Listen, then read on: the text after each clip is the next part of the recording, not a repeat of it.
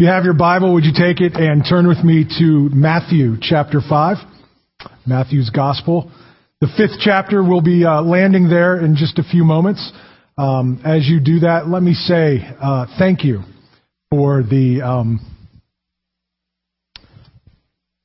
opportunity that you have given me uh, to share into your life over the last five years, the opportunity to speak God's word to you and to advance the kingdom in your hearts, and as a church to advance God's kingdom in our community. It, is, it has truly been a pleasure uh, to come back and to uh, serve you at First Alliance Church. Uh, First Alliance will always have a special place in my heart, as many of you know. Uh, this is my home church. I I grew up. I was born into this church, if you will. Um, we were, uh, my parents were attending on 11th and Sassafras when the church was down there, and I was born at that point and, and it started attending church down there with my family, and uh, had have walked with this church all through my my uh, youth and my teen years from from our move from 11th and Sassafras to uh, the building of this building here on Zimmerly Road, and and remember. Um, remember Wednesday night ministries at Christ United Methodist Church as this property was being built and uh, doing baptisms at the YMCA.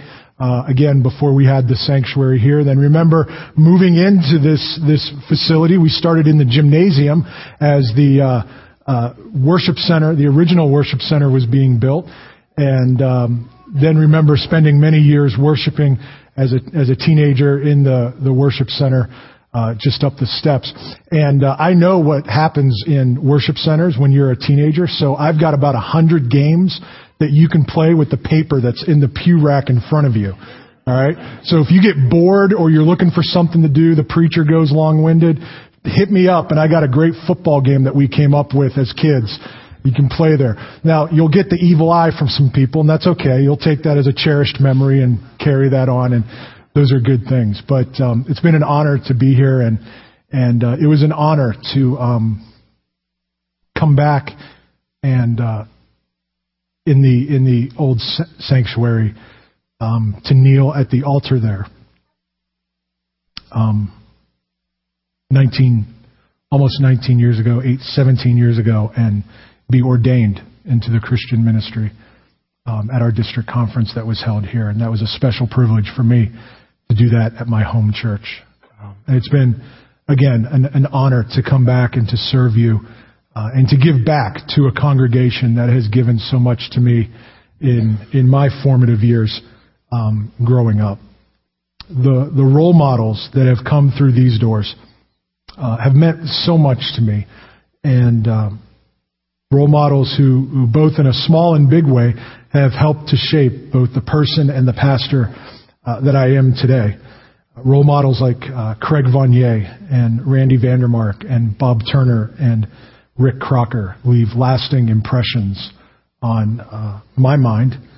And if you were fortunate enough to have grown up here, if you were fortunate enough to have grown up here and gone through the Sunday school program, um, then you were fortunate enough to have role models like Mary Brown and Emmy Bowman and Harriet Loomis and uh, Margaret Churchill and Mary Morey and Audrey Lawson and Marilyn Thomas and others uh, as your Sunday school teachers and as your role models. For a long time, um, Larry Morris served as the um, teacher for the junior high boys Sunday school class. And if you were fortunate, you had Larry because because uh, growing up here under Larry was almost like a, a rite of passage, if you will, from from your your junior high years into your senior high years years because not only did Larry uh, teach God's word, but Larry made sure that every boy that matriculated out of his group knew how to tie a tie. And that was, that was vitally important to him. And we would spend countless hours making sure that ties were tied. Larry and Janet worshiped in the first hour, and I made sure that he approved of my tie today. So, so we're all good with that. So the memories, though, that that stay with you and stick with you um, are the memories of of role models who have imparted godly wisdom into your life at just the right moment, at just the right time, in just the right way and their memories of their, their personality and their persona and who they are in Christ that help to shape us and to, to mold us as people. These men and women have been and, and continue to be role models that God has called them to be and, and asked them to be. And there's the tipping point for success. They responded to the call. They were called in their life to be a role model because they took the name Christian, and in so doing, they responded to that call. They stepped up in their life. They stepped up in their testimony. They stepped up in their ministry and they said, I will be that role model. I will live my life in such a way that Christ is seen in all that I do, in all that I say, and in everywhere that I go, and I will impart those godly values and principles to others. Are they perfect? Absolutely not. We're flawed people. We're broken people. We're never going to be perfect. All of us have our, all of us have our moments of failure and all of us have our critics. We're not perfect people. We're just people who simply obeyed the call. We're not called to be perfect on this side of eternity. We're called to be faithful. We're called to listen to Christ's commands and to read about His, His, His uh, character and His priorities. And we're called to own those and to take them on and to wear them around ourselves so that others that we encounter may see who we are as Christ followers. You see, we're all role models today. If you've taken the name Christian, if there was a day in your life when you said yes to Jesus to have Him forgive you of your sins and lead your life and you followed Him explicitly and you wore that cloak that is now called Christian and you put that on you and you take that name, you have a responsibility. You are a role model. You're a role model to those around you. You're a role model to those that you interact with, that you come across. During his um, Hall of Fame NBA career, Charles Barkley once famously stated, I'm not a role model. He was, he was responding to something that was happening in the media at the time where he was, he was uh, called out by the media for something that he had done, and, and they were saying to him, in essence, because of your pop culture, pop star, athletic star status, you are a role model for the kids and the children that watch you on television. And what Charles Barkley was trying to say was, hey, just because I can dunk a basketball, that doesn't make me a role model. He didn't want to own that. He didn't want to own that identity. That's a dangerous thing for us. For those of us who call ourselves Christian, if we buy into that mentality. Because we have taken on the name of Christ.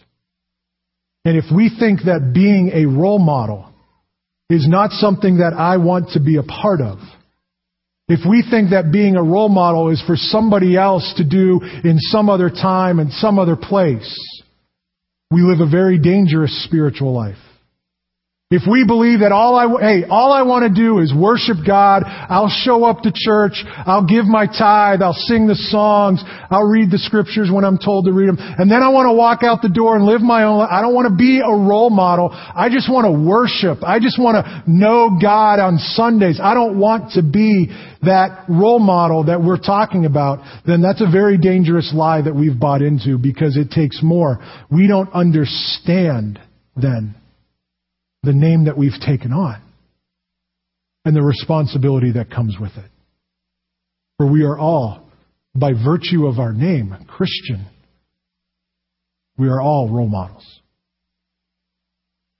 In the Gospel of John, there's this great motif that John uh, builds as he writes his Gospel.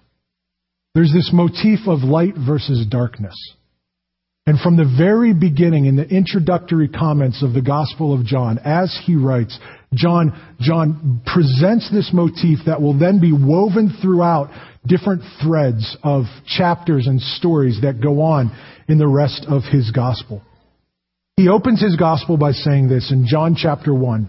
He says, In the beginning was the Word, and the Word was with God, and the Word was God. He was with God in the beginning. Through him all things were made. Without him nothing was made that has been made. In him was life, and that life was the light of all mankind. The light shines in the darkness, and the darkness has not overcome it.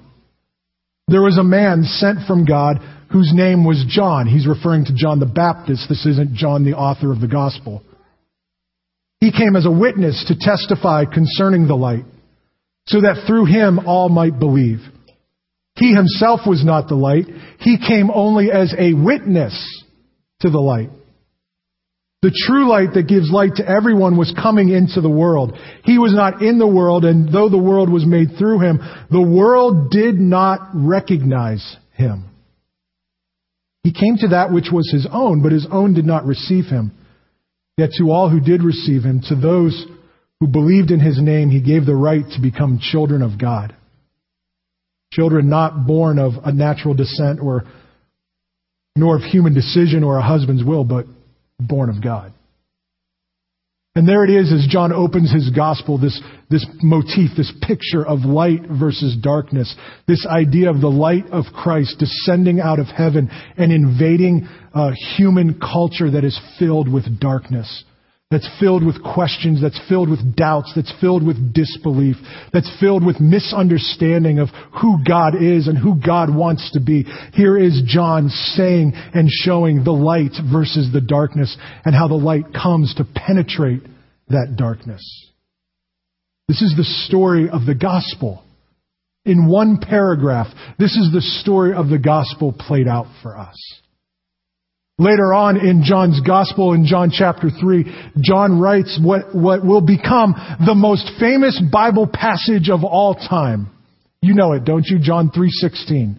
If you've grown up the church, in the church, we all know this. Let's say it together. For God so loved the world that he gave his only begotten Son, that whosoever believes in him should not perish, but have eternal life. It's this idea that famous passage comes from. My Sunday school teachers would be proud now. I was able to quote that. But that comment, that phrase, that sentence, that verse, which was Jesus speaking out at, the time, comes from an encounter. If we go back and look at John chapter 3 verse 1, an encounter with a man named Nicodemus. In John 3 1 it says this, Now there was a Pharisee a man named Nicodemus who was a member of the ruling Jewish council. Nicodemus was a religious man. He was a highly regarded religious person. He was a ruler of their times. He knew what the Old Testament said. He knew what the laws of God were. He understood how, how religion worked at the time. He understood everything about the Old Testament and how God had guided his people. There was absolutely no question that Nicodemus knew the scriptures. In fact, Nicodemus wasn't just part of the Jewish ruling council. He was a Pharisee. At that time, the Pharisees were a sect of the religion, of, the Jewish religion, that were what we would call a far right-wing conservative sect. So much so that they added laws to God's law to be followed. They were saying, in a sense, you know, it's not enough what God has given. We're going to give you some more laws to follow. And the people that were under that kind of, of tutelage and oppression, really, follow, who were following the Pharisees, would, would follow their command and follow their instruction. Jesus would come, and as we read the New Testament, Jesus would come and just rail against the Pharisees because they were ignoring the commands of God, and the people were holding on to the tr- to the commands of men. That's Mark chapter seven, I believe. And and Jesus would just say, it's not about that. It's about the, what God has already said, what God has already done. And so this is who Nicodemus is. He has all the information. Nicodemus knows all the law. And he comes to Jesus and he says this. Verse 2 He came to Jesus at night. He came to Jesus at night. And he said, Rabbi, we know that you are a teacher who has come from God. He's already three steps ahead of the other Pharisees. He already recognizes who Jesus is. And he says, For no one could perform the signs you are doing if God were not with him. Jesus replied, Very truly, I tell you, no one can see the kingdom of God unless they are born again. And here's Nicodemus' question. How can someone be born when they're old? How can someone be born again? I don't understand what you're telling me. And what was interesting is how John depicts Nicodemus coming to Jesus. Nicodemus came to Jesus at night. It wasn't just about what time it was on his watch. It wasn't about that the sun had already set and now Nicodemus was going to Jesus and it was night time. It wasn't just that Nicodemus didn't want to be seen by the other Pharisees and the other Jewish leaders as going to Christ and asking him questions of clarification. It wasn't just about the time of day. It was also about, as John's motif is woven through, it was about the darkness of Nicodemus's heart it was about his heart condition, his soul. He came to Jesus at night, in the middle of his darkness, in the middle of his doubt, in the middle of his questions, in the darkest moment of his spiritual light. Nicodemus was in darkness, and he came to Jesus, who was the light, to find the answer and to find the truth. Jesus, John continues to weave this idea of light versus darkness and how the light can dissipate the darkness and bring truth and revelation to the hearts of people. And it's from that encounter in the middle of Nicodemus' darkness that the most famous Bible passage of all time that we've all just quoted that Jesus sets forth. This is how you're born again. And in that moment, light shone in the darkness. I wonder how many people, how many people do we know that are walking around in the middle of their own darkness? How many people do we know that are walking around in the middle of their own doubts, in the middle of their own disbelief, in the middle of their own pain, in the middle of their own hurt and confusion? And are looking for answers. How many people do we know? I wonder how many people cross our paths daily that are in the middle of their own darkness and they can't even see what is happening in their life. They have questions that they need answered. And they need to understand the truth. It is, at, it is the midnight of their soul. And they're trying to find the right answer. Some, some of our friends who cross our path are living under a cloud of darkness. They're feeling like a failure and they're feeling like they're living without any kind of true hope. But here's what I know from studying the scriptures God has a plan. God has a plan to reach the masses who are in the middle of darkness. He has a designed plan to have light shine in the darkest places. God has a plan. Isn't that refreshing? Isn't it refreshing to know that God has a plan to reach the, into the darkness? You look at Matthew chapter 5. Turn there now. Matthew chapter 5. Jesus begins to outline his plan, God's plan to reach into the darkness of people. Matthew chapter 5 is really a, a kind of manifesto, if you will, on how to live the Christian life. Matthew chapter 5 is what we have, have come to know as the Sermon on the Mount. It comprises, it's, it's a one, it's Jesus teaching in one setting, and it, and it comprises all of Matthew 5, chapter 6, and chapter 7. It's a, it's a huge section of teaching that Jesus does in one sitting at one time in front of one group of people.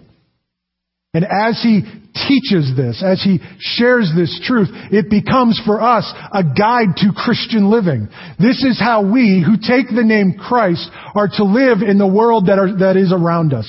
This is how we are to interact. This is how we are to uh, uh, live with each other.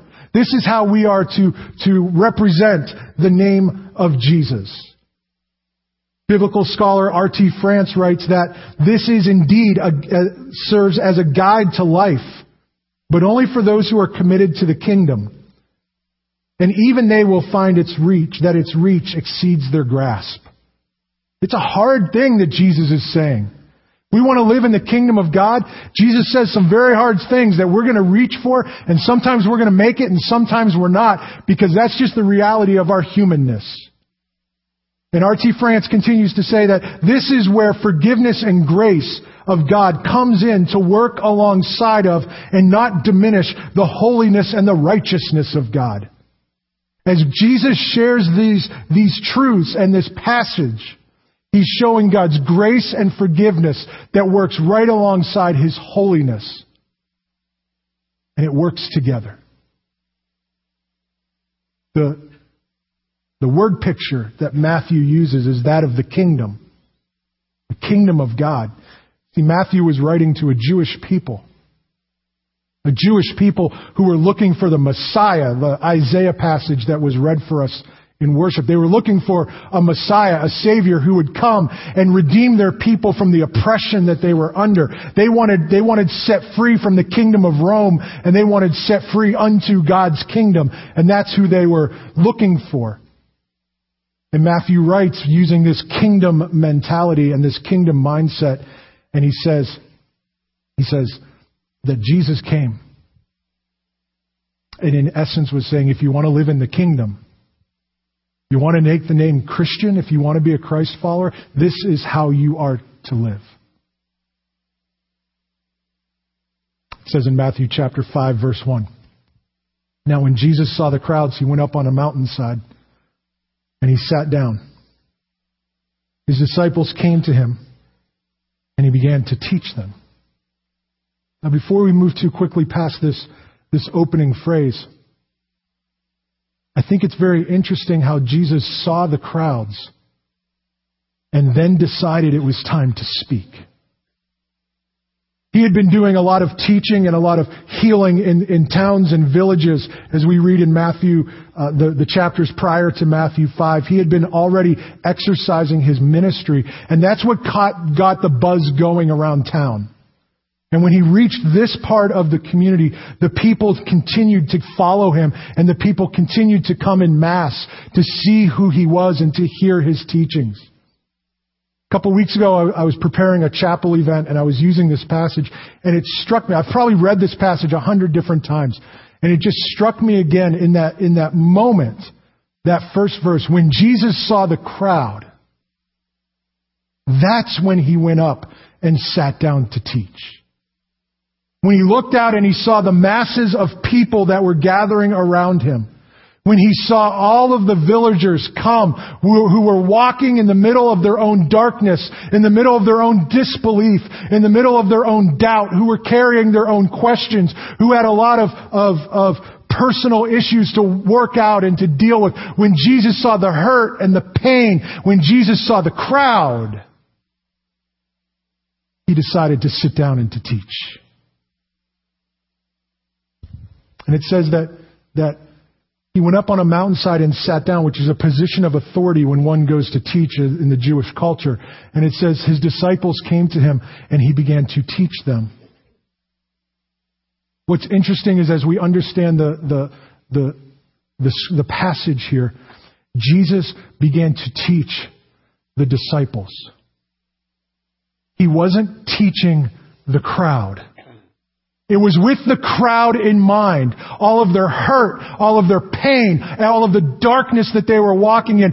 He took the four disciples at that time that he had gathered and he sat them down. And with the disciple, with the crowd in the backdrop, he sat and he spoke to the disciples.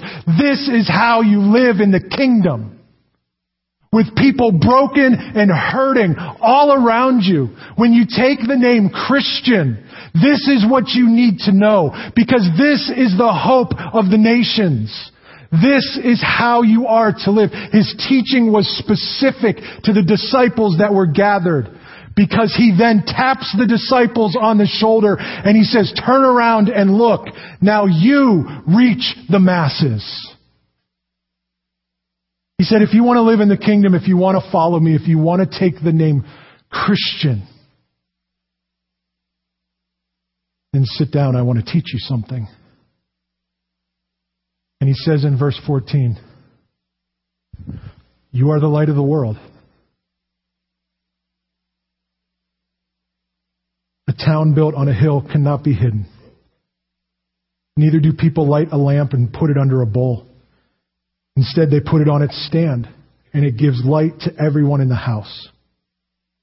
In the same way, let your light shine before others, that they may see your good deeds and glorify your Father in heaven. And there it is. There's God's plan to spread the message of redemption, the message of Christ's redemption to the nations. There's God's plan. You four, reach the masses. The plan is this. He taps us on the shoulders as followers of Christ and he says, It's your job to shine into the world, to shine into the darkness. With the crowds gathered, seeing their hurt and the darkness that they walk in, Jesus sat down with four of his disciples who were gathered at that time, and he looks straight at them and he says, You are the light of the world. Go reach them. As I sit and think about that, he says that, that the way we're going to reach these people, the way that we're going to reach the masses, the way that we're going to make an impact on their spirit, the way that people who are, who are looking for hope and peace and fulfillment, and the way that they will find the kingdom is through your example, through your testimony, through your witness and the light of Christ shining in you and in me. For those who call ourselves Christian, we've been called, we've been tapped on the shoulder, we've been turned around to see the masses, and we've been said, we've been told, you, you're the light of the world. Now go get them. But to be honest with you, there's a part of me that reads this and thinks through that, that goes, now, God, what are you thinking here? You have taken a holy message. The redemption of mankind, taking a divorced people spiritually from God, reuniting them together with God through Jesus Christ. We just celebrated this last week. Through what Christ has done on the cross. You've taken that treasured message and you've put it in the hearts and the hands of broken and fallen people. Why in the world would you do that? It's not as though he didn't realize that we would mess things up. I mean, to me, it looks kind of risky. It looks a little risky for a holy God to take a treasured message and put it in the hands of broken, dirty, frail people. I mean, we screw up all the time, don't we? We say things we shouldn't say. We act in ways we shouldn't act. We respond in ways that we shouldn't respond. I mean, we do. We have the name Christian. Most of us who, who call ourselves uh, that, we take that name. We want to live for God. We want to live on mark. We want to live on target, and we're trying our best. But come on. I mean, really, how many of us are 9 out of 10 every week? Are you batting 900? We got one down here. We got 9 out of 10 one week. I don't know. Maybe on a good week, 7 out of 10. I don't know, baseball, you're 7 out of 10, you're a superstar. I don't know. The reality is we screw it up. We hurt people. We take this message and we twist it and we distort it because just because we're human. To me, that's a risky venture. But you know what? Jesus knew that. Because one of the four disciples that was sitting there that day was Peter. Now, if you've grown up in the church, you know a little bit about Peter. First of all, there are moments and there are times when Peter is absolutely brilliant. Where Peter makes comments and makes statements that, that, that are the found, that are theologically foundational statements that are still debated today. Peter at one point said, you are the Christ, the Son of the living God. And Jesus said, on that profession, I will build my church. Peter, you got it. And then the ver- there are moments when Peter's an idiot. I don't mean to be harsh, but read the Gospels. In that, con- in that instance that I just shared with you, Peter, one second later, makes a comment, and Jesus then looks at him and goes, Get behind me, Satan. I mean, Peter is like one end of the spectrum to the other. This, this, uh, we just, like I said, we just celebrated the Easter season. What did Peter do? What did Jesus say Peter would do? Peter, he told Peter, you're going to deny me three times tonight. And Peter said, no way, not me. And what happened? Three times. Peter, in his, in his rage, in, in, in, his, in, in his goal and his desire to protect Christ from being arrested on the night he was betrayed, lopped off the ear of a guard. And uh, can you just see Jesus? Ah, oh, Peter. Picking up the guy's ear, healing the guard. It's in the scriptures. He healed the guard.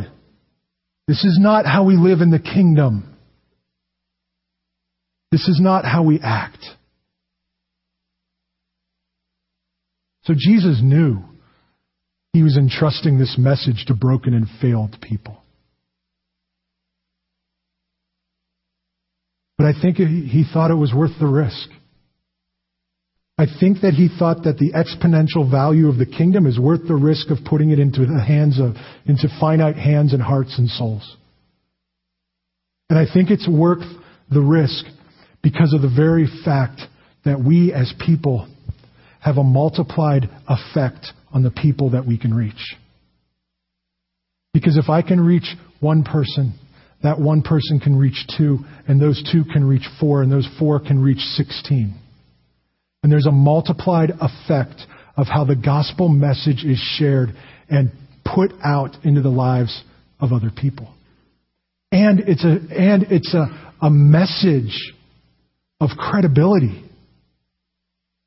Because you can't argue with my story.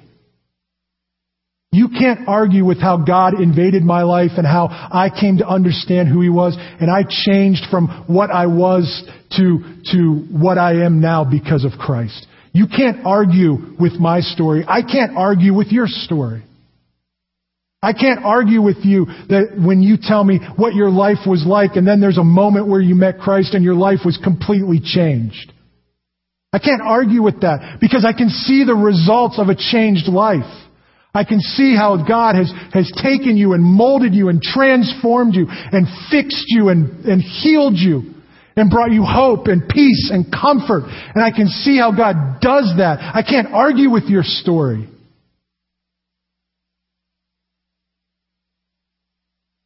In John chapter 4, Jesus meets a woman at a well.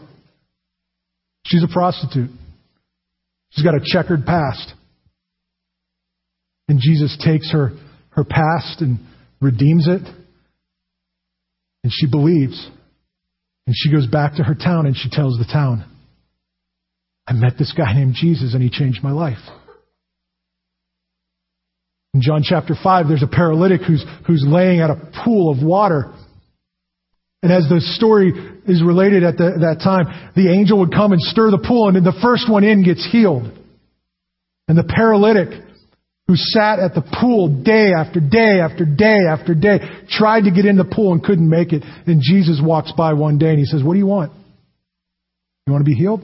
You're healed. Get up. And the man stands up and he goes back to his town, and the people are like, What in the world happened? All I've ever known of you is your brokenness. All I've ever known of you is living in your darkness. And now you've been healed.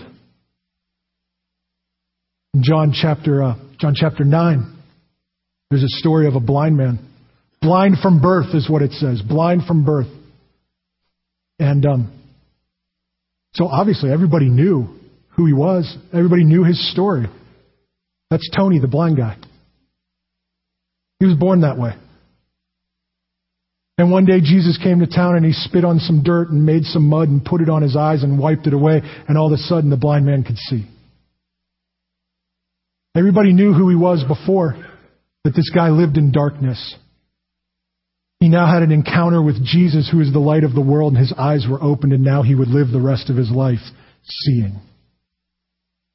He goes back to his village and they try to figure out, hey, what happened? And the guy's like, look, I don't know. Jesus spit in the dirt, put it on my eyes, now I see. That's my story. And I'm sticking to it. And the people are like, come on, man, what, what really happened? And they pushed him and they pushed him. And, and, and the guy finally said, look, I, I can imagine he was a little agitated at the time. And he said, Look, this is what I know. Once I was blind. I met Jesus, and now I see. I got nothing else for you. If you want more than that, you got to go talk to him. I don't have the theology. I don't have the training. I don't have the understand. I don't have all the answers. All I know is this. My story is this. He touched me and I'm healed. He invaded my darkness and light now shines from my eyes. I don't know how he does it. He did it. That's my story. And you can't argue with it.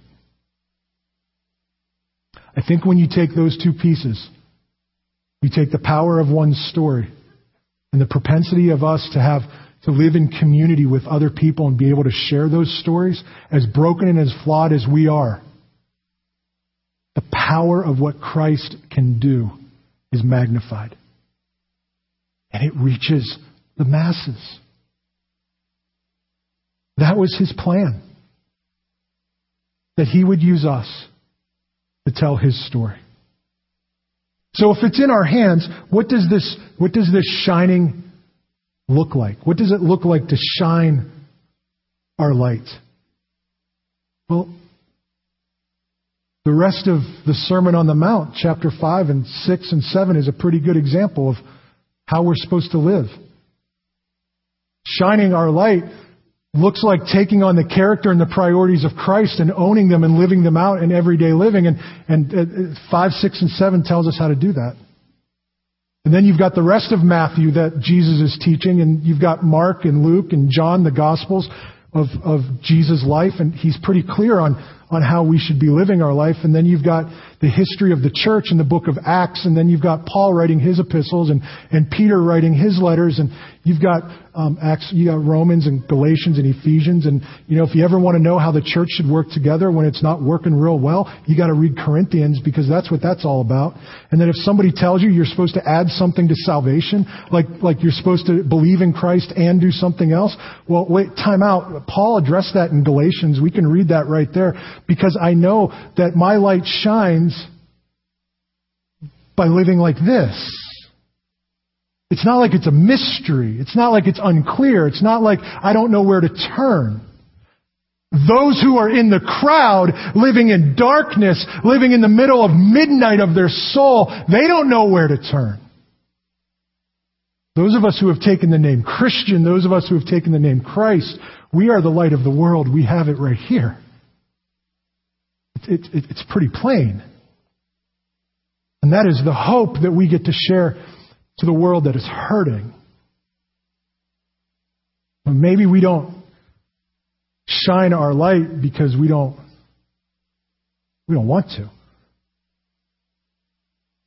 I'm all, I'm all good with save my sins and I'm secure for heaven, but you know what? I just want to go to church and then go home. You know, you know, there's, I don't know, fishing to do that weekend, right? Fishing weekend. There's cars that go in circles that I got to go home and watch. I'm just saying. I'm not, right? Because I got a football team every fall that I'm busting home to, right? Find it on DirecTV and maybe we just don't want to. Uh, maybe we just don't want to take the responsibility to actually live like a Christian. Maybe some of us don't know. I, and, that, and I'm being honest about that. Maybe we just don't know, but maybe we just never opened the scriptures and studied and understood. And there's such an, an illuminating effect when we read the scriptures. It's like we read it and God goes, Ah, I got it. Now I get it. It's the power of the Holy Spirit working in your life to show you the truth. I, I don't, I don't know why we don't, but, but the command is, is pretty clear that, that we are the light of the world. This is how we're supposed to live towards those who are outside the faith. This is how we're supposed to live with each other who are Christians. This is how we're supposed to act as a church, and this is how we're supposed to work and, and as, as employees at our jobs, and this is how we're supposed to act as employers who employ other people. I mean, it's all in there. It's all in God's Word.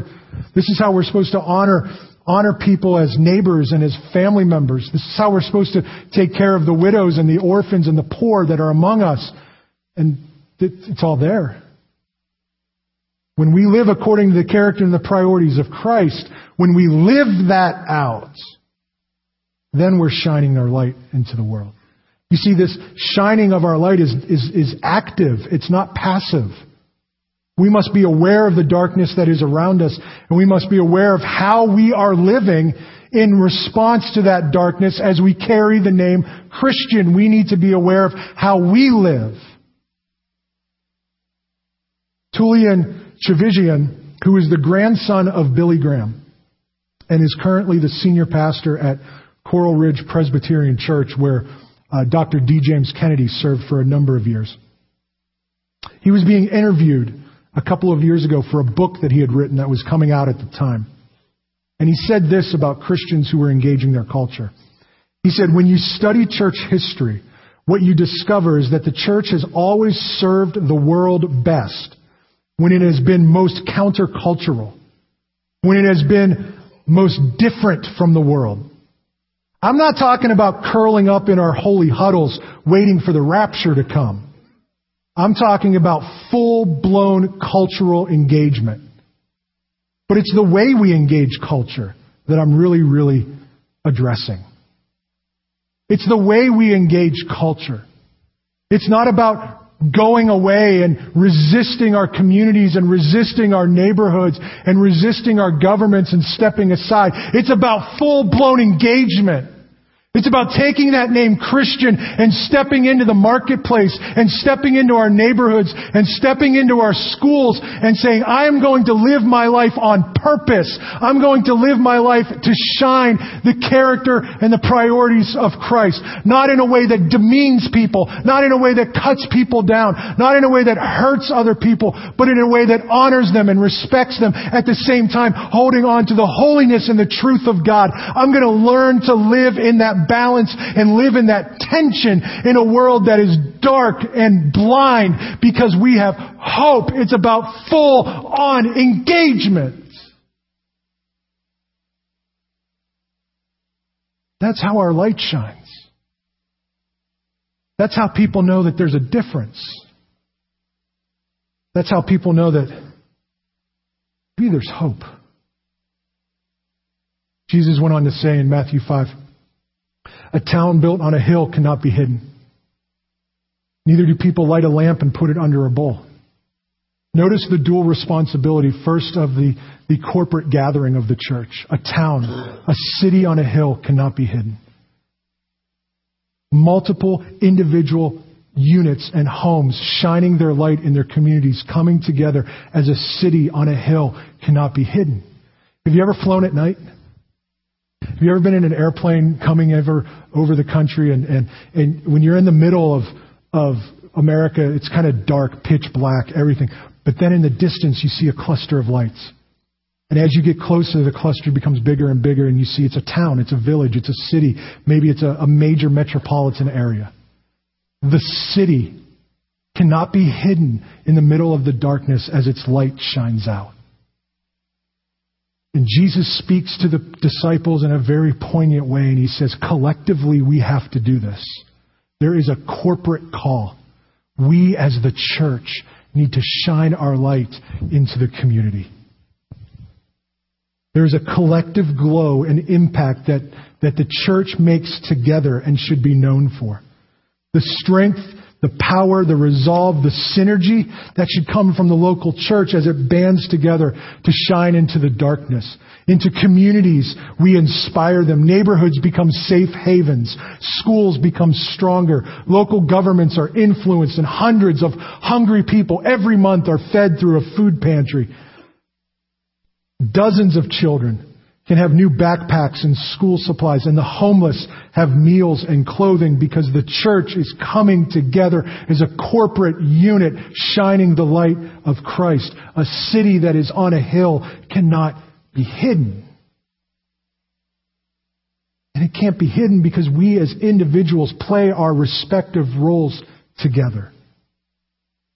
We allow who Christ is to be reflected in us and, and through us. R.T. France writes again, that this, shining our light, is about the effect which the life of the disciples must have on those around them.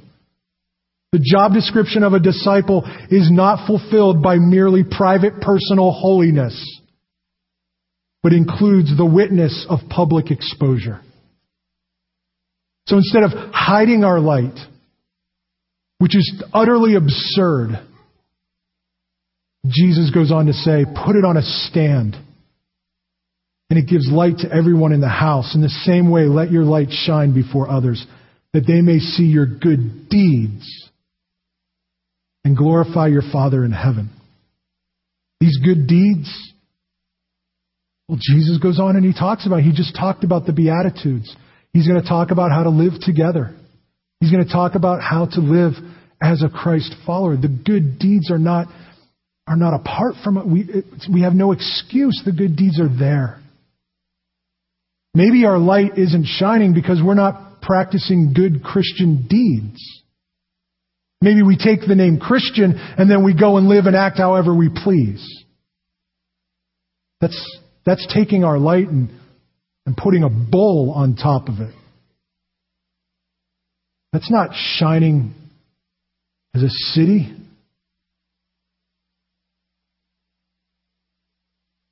The goal is never to have somebody look at us and say, I want to be like him. I want to be like her. The goal is always to have people look at our good deeds and say, I want to know that God. It's to glorify the Father. We live a life of good deeds to shine out the light into the darkness so that people would glorify the Father.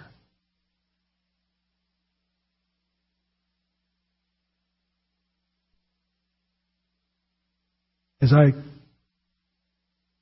conclude this, I'm well aware that this is one of the last times I'll speak with you in this manner. And so I want to ask this question.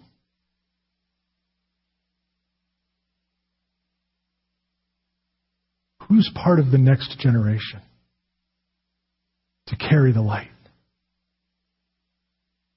Who's going to be part of that next generation of role models to shine their light into a dark world? Where corporately as a church, people come together and they say, I had Larry Morris. I had Harriet Loomis. I had Mary Brown and Margaret Churchill.